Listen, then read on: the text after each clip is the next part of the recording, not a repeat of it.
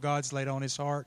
He comes representing the Gideons and all that they do and all that uh, they are working towards and getting the, the word out there and sharing the gospel with the world. We're all in that together, right? And so he's going to come. His name is Don Childers. He's going to come and he's going to let speak to us what God's laid on his heart, and we're going to listen. Amen. All right, Don, come on up here. Thank you, brother. God bless you. I will indeed. Good morning. Wow. I love this church. I love it when I walk in the front door. You got a, that same thing uh, problem with you brothers, with me too. Because I tell you, when the Lord saved my soul, I told him to break me in two, and he did.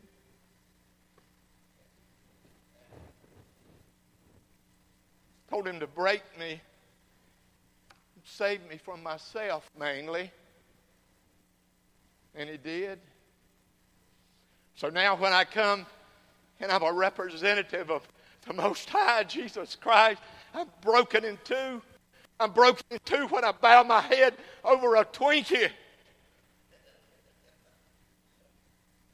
He breaks me in two when I come to him. I tell you, Joe can preach the gospel in Sunday school.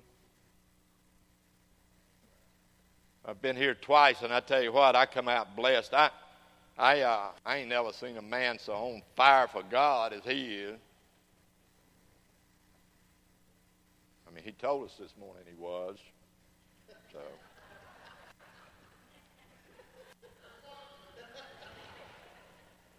Be honest with you, I'm afraid. So I'm, I don't say anything. I just sit in there and amen whenever. He shakes his head. What a blessing. Do, who was here last year when I was here? Oh. Do you remember the little Zacchaeus man I was talking about when the fellow threw the Bible and hit him on the head? Do you remember that? I got to tell you, I'm in a, what's this? This is 38 Sundays since then that we've been in a church, in a, behind a pulpit. I was telling a, a group of people about the little Zacchaeus man and how the, the Bible was thrown. And he was from a town called Port Alegre, Brazil. And this couple, young couple, came up after church and said, We're missionaries. And guess where we're going? I said, Where? They said, To Port Alegre, Brazil. And I said, Well, will you do me a, his name was. Um, wouldn't you know it? That's my wife, Louis Alvarado. And I said, Would you do me a favor? When you get there, would you look him up? Because you know, he got down on his knees right in that busy uh, uh, college campus. He was about to commit suicide, and, and he gave his heart to Christ because he got hit on the head with a Bible. And they said, you know what we'll do? We will do that. Louis Alvarado, and that, so they're now going down to Brazil, and they're going to report back to me. And I hope next year when I come, I can report back to you what has happened to that wee little man. Now, enough of that. I didn't mean to get all off on that subject. Who has seen this? Everybody that's ever checked into a hotel or motel has seen a Gideon Bible. You know, I used to check into hotels years ago before the Lord saved me, and I'd turn it over. I didn't. I, didn't, I really didn't care about seeing it in there. But I always wondered how many people really read these books that we so diligently place in those hotel rooms. I wonder if they're really read do people or lives really change? And I know from the stories we hear every week in our Gideon meetings that they do, but a little over a year ago, it was on all the news. It was in, on the news stations, and it was in the newspapers, the headlines, if you were in the Dallas area, about a young 21 year old girl named Leah. Leah was a nursing assistant at a hospital there in North Dallas, and she was leaving late one evening from work like she normally does, and she needed a couple of items at the grocery store, but she didn't want to take much time to stop, but she stopped in a little convenient mart on the way home. It Would only take a couple of minutes to do what she needed, and she pulled in. It wasn't the very best part of town by any means. Walked in, got her items on the way out. The parking lot wasn't really lit. And as she was walking to her car, she could see a shadow. And the faster she walked, the faster the shadow. She knew this was not going to be good. And it wasn't. Little Leah, small, was no match for this strong, burly man. As his arm went around her neck and started dragging her across the parking lot, Leah dropped the little bag she had. Four items hit the ground. To hear it or to her. I hope I didn't forget to mention that Leah was on fire for Christ, Joe. She loved the Lord in every way. And as that man drug her across the parking lot in that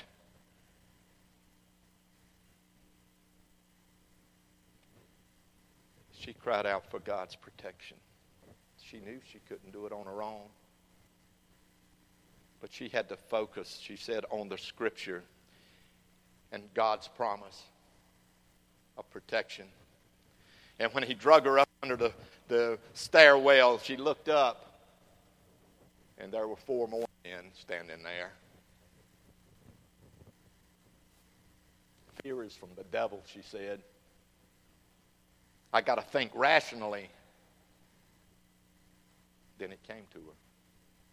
Just that quick. The Gideons always place these Bibles in hotel rooms. They always do. And she said, Please, God, let there be one there. Let there be one. And when they opened the door, she could see that the room wasn't just four, it was full of men. They threw her across the bed, and she landed in between the two beds there where the, where the little table was and the lampstand, and it fell over on her. She reached desperately, and out it came. There it was. And she, like she's done before, she opens right dead in the middle. She, she knew what was there. Look, Psalms 59. And she hollered, Deliver me from my enemies. Oh God, defend me from them that rise up against me. Deliver me from the workers of iniquity and save me from bloodthirsty men. By that time, these men started arguing among, amongst each other. One said, Get that Bible away from her. And the more fear she heard in their voices, the bolder she got. She said, Scatter them by, by power. Bring them down, O Lord. Consume them in wrath. Consume them. That they must, they must be under that table and lamp between those beds. The arguing stopped. She couldn't, there was, there was no more arguing, no more noise. She got up on her knees and looked it was silent. There was nobody in there. She got up on her feet. The door was open. She went to the door, still clutching out the window and looked, and the parking lot was empty. she holding the testament, she went over and she dialed 911. It wasn't but a few minutes. The police came because they'd been there before. It wasn't the first time. They started checking. They found fingerprints of 12 men in that room. They went into the bathroom and there was duct tape, a large blue tarp, and a shovel. Their plan was brutal. But God's plan provided Leah with a shield. Leah later said, I quote, if that Bible had not been in that room, I definitely would have died that night. The devil did not get victory. Instead, God performed a miracle in her life. And if I was in a Baptist church right there is where I'd say amen. Huh? Tell you. God is our protector. So my question was, do, re- do people really read these Gideon Bibles? I can 100% surely tell you that on June the 6th, 2018, clutching a Bible just like this one, Leah cried out to God. God came in and took on 12 despicable, vile men in a hotel room in Dallas, Texas. And that's where I'd say amen again. That was me. God took them on, and God defeated them, little Leah. And what did it take to place a Bible like this in a hotel room? It took a local Bible believing church just like this one. See? And five bucks to save a young girl's life. Like I told you before, the Gideons, we're, we're just normal, kind of normal people, brother. We're business and professional men. We're members of a local church just like this one. With one purpose, one agenda. That's to lead boys and girls and men and women to Jesus Christ. I get up in the morning, that's all I think about. That's all I think about. What else is important? There's nothing in the world that we can take with us except someone.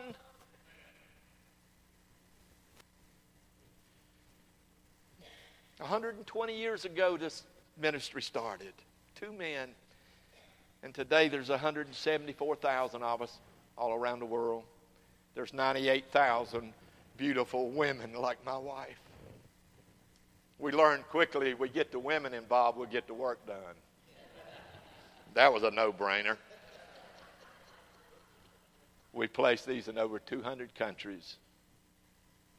So, in 200 countries, there are thousands of people like me that go and witness and distribute God's Word in over a hundred languages. So whenever they open it up, it's in their own native tongue, see. I told you last time, it was the first time I did it here was in this church, to put your hand on your heart and you'd feel and every time you heard it beat, a Gideon would hand out two of these. Two. Every heartbeat.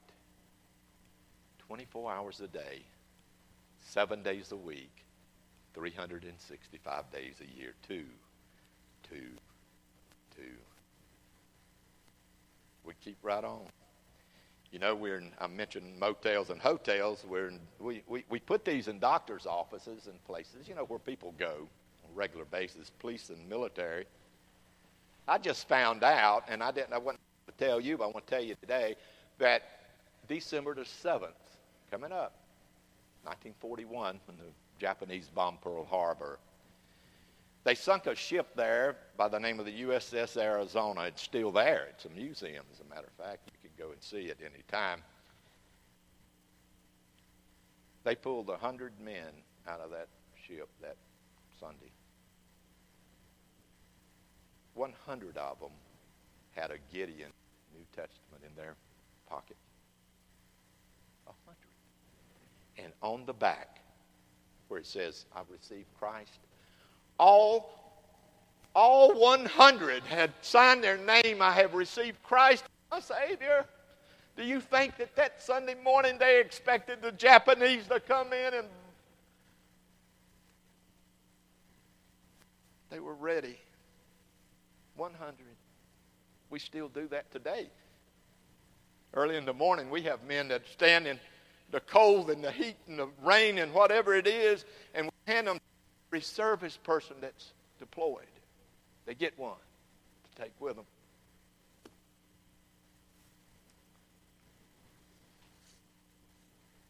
In one school, we like to get to the schools in the fifth grade. Yeah, do you notice how the world loves for the Gideons to go and the pastors to go into the prison to prison? Come on in. I got thinking, and I'm not the sharpest knife in the drawer, I can tell you that. Why don't we do it before they get there? We were the fifth grade down in South America. And when I when I think of this this testimony here, I, I, it, I automatically picture Andy Griffith. Now, I love Opie walking down that dirt road with a fishing pole. You, can you picture that in your mind? Yeah. It's just beautiful. This is what I pictured this girl. Her name was Maria Sanchez. And she's walking home from school. It's a dirt road, barefooted big smile on her face because something really great happened that morning. When she was at school, the Gideons came and they gave her a New Testament. That's not the great part. The great part is they told her about Jesus Christ. And she received Christ as her Savior. And on the back, she had written her name that morning. And she was so happy. She was whistling coming down the road. She couldn't wait to get home because she wanted to share it with her dad about Jesus. And she got home before him and she was sitting on her bed reading through the little testament. And her dad came in. He, he worked at the mines there. And he came in and he said, Maria, what are you reading? He says, Oh, Dad, look, the Gideons came today. They gave me a, a testament. Look, it's about Jesus. And right in the middle of her sentence, he said, It's fairy tales. That book is full of lies. We have no room in our house for it. It'll break your heart. Get rid of it. And little Maria, with her head bowed and her heart broken, put it in her drawer in her dresser. She fell down on her bed asleep and fell asleep in a little puddle of tears and heartbroken. But the next morning she woke up early. She reached in a drawer and she pulled out the little testament and she started reading again little she know her dad was up early too, and he surprised her and walked in the room. And he walked over to her and he snatched it out of her hand. And he said, I told you this is a book of lies. He put it in, he put it in his pocket. And off to work he went.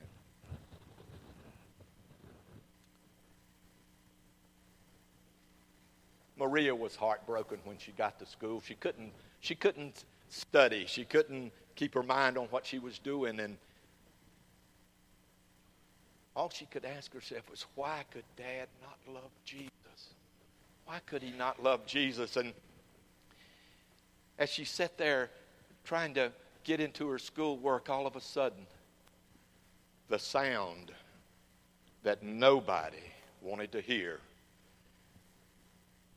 came out across the little town a tremendously loud siren. and it echoed. A sound that brought trembling and fear into every human heart. The siren meant death and it meant sorrow to so many people before the mine had collapsed. As everyone rushed from their homes and their businesses to the outskirts of town, little Maria was among them. And when she got there, the rescuers were frantically digging, trying to get to those miners. The news came quickly. They were way too deep. 17 men trapped below, and Maria's daddy was one of them. That long night gave way to early morning, then morning to the second day, and the second to the third to the fourth. There was no hope. There was not enough air to last that long. And on the fifth day, the body bags began to surface, one at a time. The last one was Maria's dad. At the funeral, the entire town was there and to support Maria and the other families of the victims. And this nice gentleman walked up to Maria and handed her a little wooden box.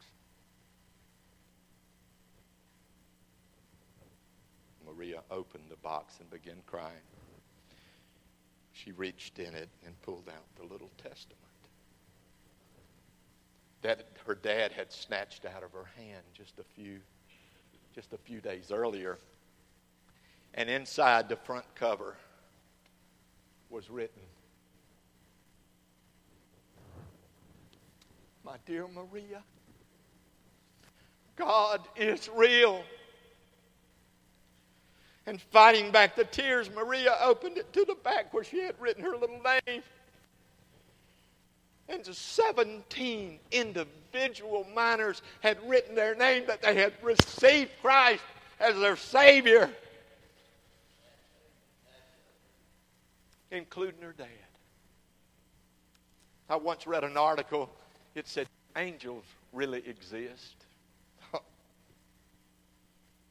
I believe with all my heart that on that tragic day, trapped a mile below the surface of the earth, 17 men came face to face with an angel of God, and he introduced those miners to Jesus Christ. There's no other way, there's no other explanation. How 17 men had written their name, yes, we have received Christ as our Savior. We firmly believe in Isaiah 55 11. My word shall not return unto me void, but will accomplish, will accomplish, it will accomplish that which the purpose from which for which I sent it. And that's what happened. 17 people saved at a cost of a dollar and 25 cents. And a little girl's broken heart. Ah, why do we do what we do? I tell you, I love being a Gideon. I love it, Joe. I love being bold. I love being different. It's what you talked about this morning.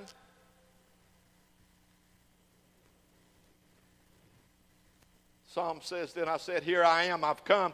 I desire to do your will, O my God. And what is your will? That we go into the world and preach the gospel to every living creature. Everyone. It's not an option,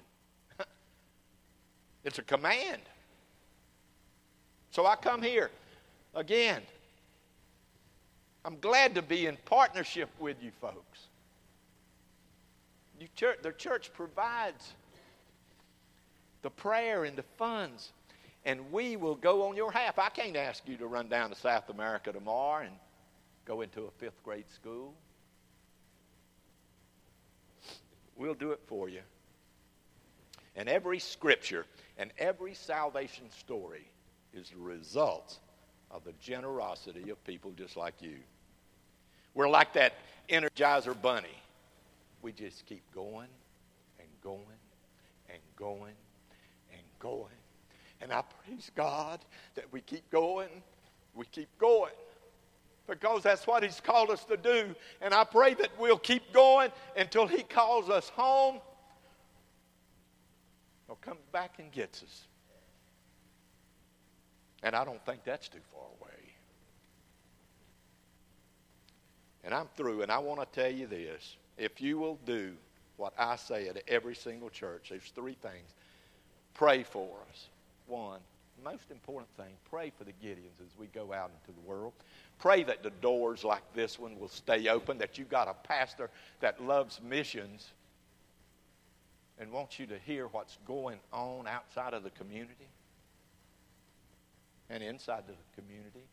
Be, I'm glad to tell you that just three weeks ago we were at Lenoir-Rhyne College. There's four young college students that will not go to hell because Gideon had enough gumption to pull him off the street and say, Look, I want to show you something. It's so simple, it's easy to do.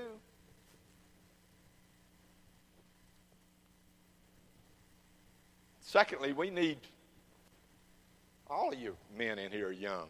We need all of you. Join forces with us. Go out. We'll. If you don't know how to witness, we'll show you. Easy. Just open your mouth. Let God do it. It's His business. And thirdly, we need uh, we need to, for you to help us financially.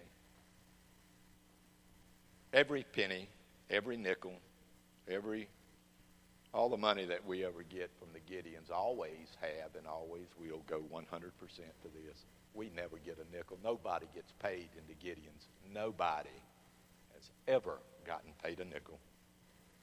It all goes to this and shipping these Bible. And I'm glad to tell you that last year, last year when I came in here,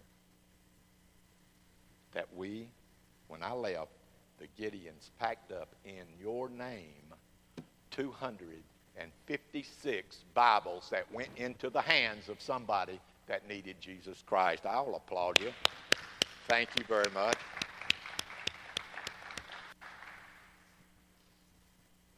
We love this church. Yesterday morning, 170,000 people. Yesterday morning, 7:05 a.m., the Gideons around the world prayed for this church. They knew I was going to be here. If you were awake at 7.05, I'd love to know how many members have just started tingling like they got a hold of a of an electric wire. It's the power of God. We pray for our churches. We pray for your success. And we pray that you continue bringing us on and supporting us the way you have. God bless every one of you. I love you. I love being here. I feel the Spirit of God here and the love in this place. And, Pastor, what a joy. And you're different too. You're different. God bless you. Amen.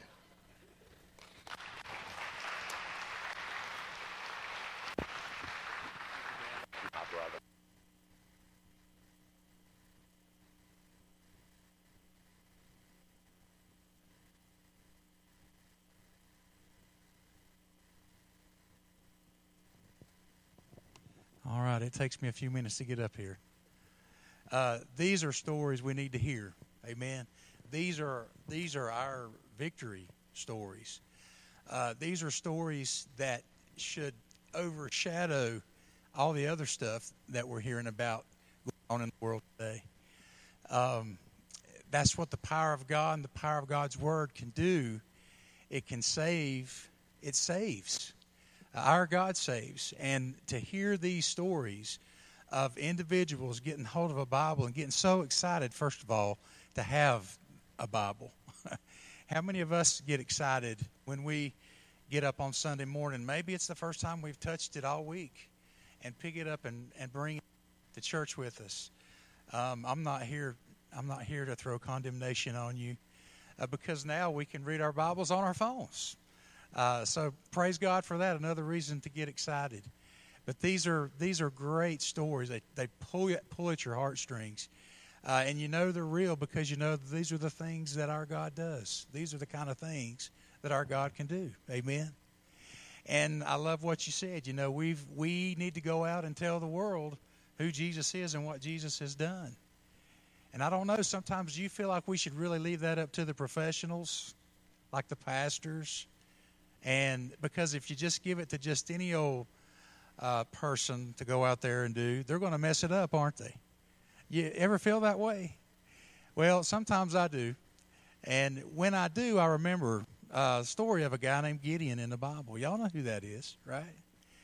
Gideon, uh, he lived in a time where there were some bullies, and they were called the Midianites, and they were mean, and they came in and they took what the Israelites had, and they killed, they killed them, and they killed their animals, and they took their stuff, and they were big bad bullies. And and one day Gideon was out there, you know, working in the fields, and what he was able to take from the fields, he would go hide it away so the Midianites couldn't get it. So this guy was a smart and thinking guy, wasn't he? He was thinking ahead. He must have been pretty amazing too, because God sent an angel to tell him, "Hey, I want you to go and take care of those Midianites."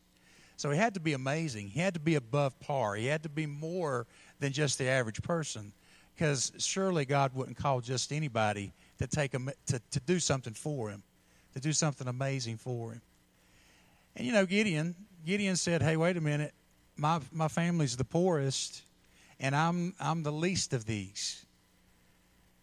And then you think, well, wait a minute, how outstanding could he be if he doesn't have any money and he's smaller and less significant than anybody else?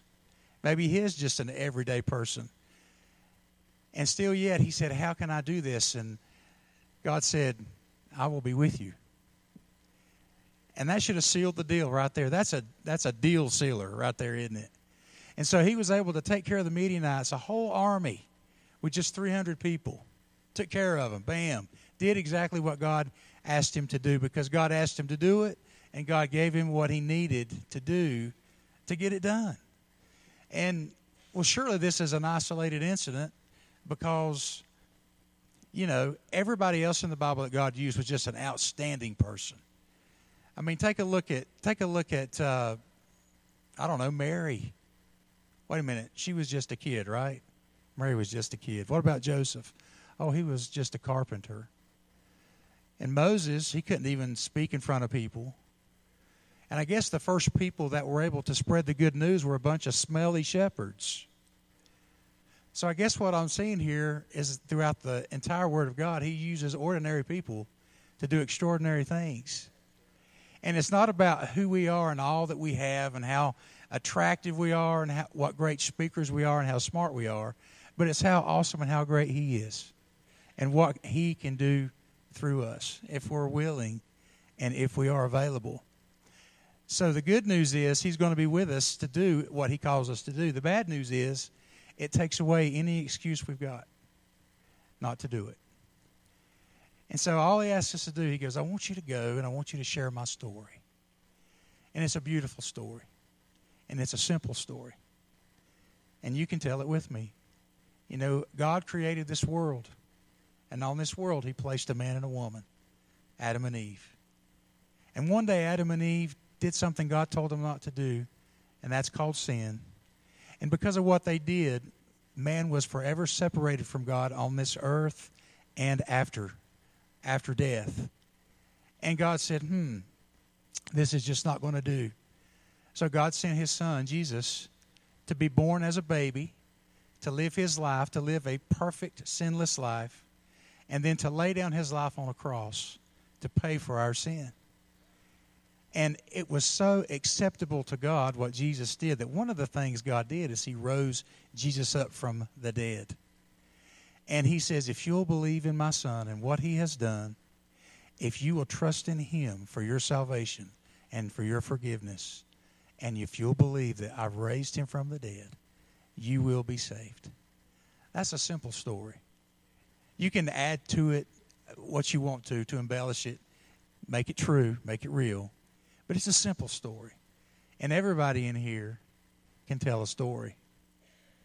We got a lot of fishermen in here. They can tell a story. But you know what? Who were the disciples? Fishermen. And an H&R Block guy, a tax collector. God uses anybody. So our privilege is that he will use us. And he will use us in mighty ways that we would never imagine. See, he has already prepared good works for us to do. They're already there for us. We just get up in the morning and say, Here am I, send me. Here am I, send me. That's what these men have done. These Gideons that have, have taken it upon themselves to go and, and teach in churches and preach in churches around the world to, to let us know what, what the Word of God is doing that we don't always get to hear about because it's not on CNN or Channel 3 news. But this is the kind of news I like to hear. I can listen to it all day long. So what we want to do is we want to we want to commit to continue to pray for them. And we also want to take up an offering here before we leave. I'm going to ask the praise team to come back up. And we're going to sing a song. I'm going to ask our uh, ushers to get ready uh, to take up an offering. But before we do, as as everybody's kind of getting in place and getting ready, I want us to bow our heads for just a minute. I want you to close your eyes. Maybe this morning someone has been moved to the point where they're ready to say, Hey, I'm ready. I'm ready to receive Christ. I'm ready to be saved. I hear these stories about people and and how God is changing them, how God is saving them. I want that for myself. And there might be an individual here today that's ready to take that step forward, and say, I'm ready to be saved. And if that is you, and if you would you would feel like that's something you need to do, I don't ever do this, but would you raise your hand? With eh, you know nobody's looking around. And what this does, this helps me. It doesn't help me to know who to run to right after service so I can tackle you and hold you down until something happens. It it shows me that I need to pray for you and I want you to know that, that we're in this together. But is there one here today, young, old, somewhere in the middle, that would say, hey, that's me. I believe I need to be saved? Would you just raise your hand up and bring it back down? All right, then what I can conclude is that everybody in here is either saved or they're just not quite ready to raise their hand and acknowledge that yet. So I still know how to pray. I still know how to pray. God's word goes out and accomplishes what it sets out to do. That's the power of the word of God. That's the power of our God. And our God saves. This we know. Father, I pray that you would be with this offering that we're getting ready to receive. I pray it'll be what is in need, exactly what is needed, uh, to take care of whatever need it is that you want to take care of with it. Help us to be joyful givers. Help us to uh, be an encouragement to Don and his wife and this organization. Um, Father, we thank you for all that, that we have been encouraged by this morning. We love you, and we thank you for how you love us. Bless this offering. It's in Jesus' name we pray. Amen.